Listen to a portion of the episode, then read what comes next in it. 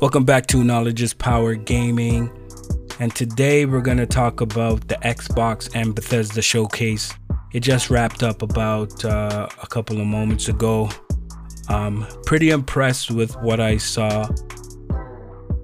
A lot of gameplay. It's just gameplay after gameplay. Xbox console exclusive,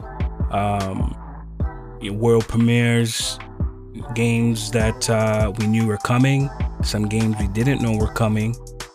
So to start, they started it off with Redfall, and they actually showed gameplay, which looked pretty amazing to me. I thought it looked really good.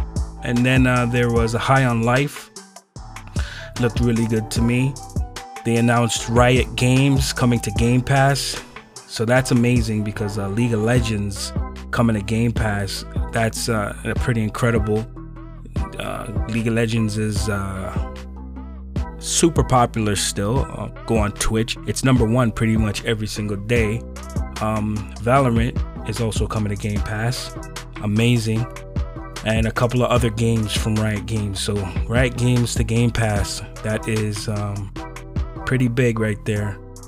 And then for me, A Plague Tale Requiem, that looks absolutely incredible. I think that's a sleeper hit. Asobo Studios, the studio behind Microsoft Flight Simulator, you know the graphics will be top tier. Forza Motorsport, wow, real-time ray tracing on the track while you're playing, that's incredible to see. That you know, I thought Forza Horizon 5 set the bar for graphics, which would be tough to match. Here comes Forza Motorsport, upping the level pretty substantially. They announced Halo Infinite and Flight Simulator collaboration. The Pelican will be playable in Flight Simulator, which is pretty cool. Overwatch 2. Which is very popular. I don't play it, but I think it looked really good. They announced Forza Horizon 5, the Hot Wheels expansion. Pretty amazing. Scorn, that's coming Game Pass, incredible. That game's been shown a couple of times in the past. Looks pretty interesting, I might say. I will definitely give that one a shot. One that shocked me was Flintlock. Had no idea that was coming, and it looked very, very interesting. So I'm pretty excited to see more of that. I'm gonna check out the video again after I'm done. Minecraft Legends, that's a new game by the people behind regular Minecraft. That should do well. I don't know if I could pronounce this one. It's called Ereban. Spelled E-R-E-B-A-N. That one looked pretty interesting. A new Diablo's coming. That looked exceptionally good. I never played a Diablo game before, but I think I'm gonna start with this one coming. And Wo Long, Fallen Destiny, that came out of left field. Incredible looking game.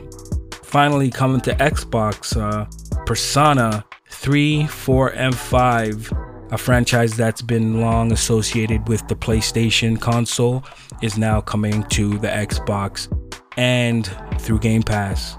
So that's pretty incredible.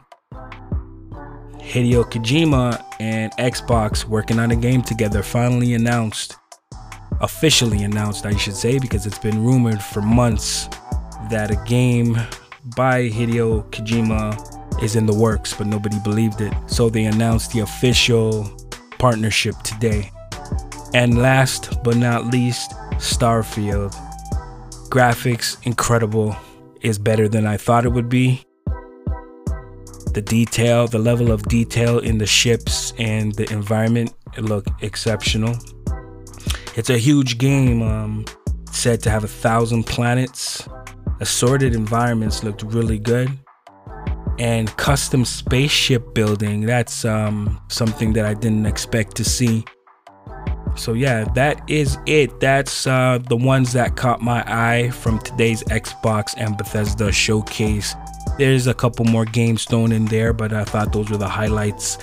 And that's my 2 cents. Thank you for checking out Knowledge Is Power Gaming, and I'll see you on the next one. Take care.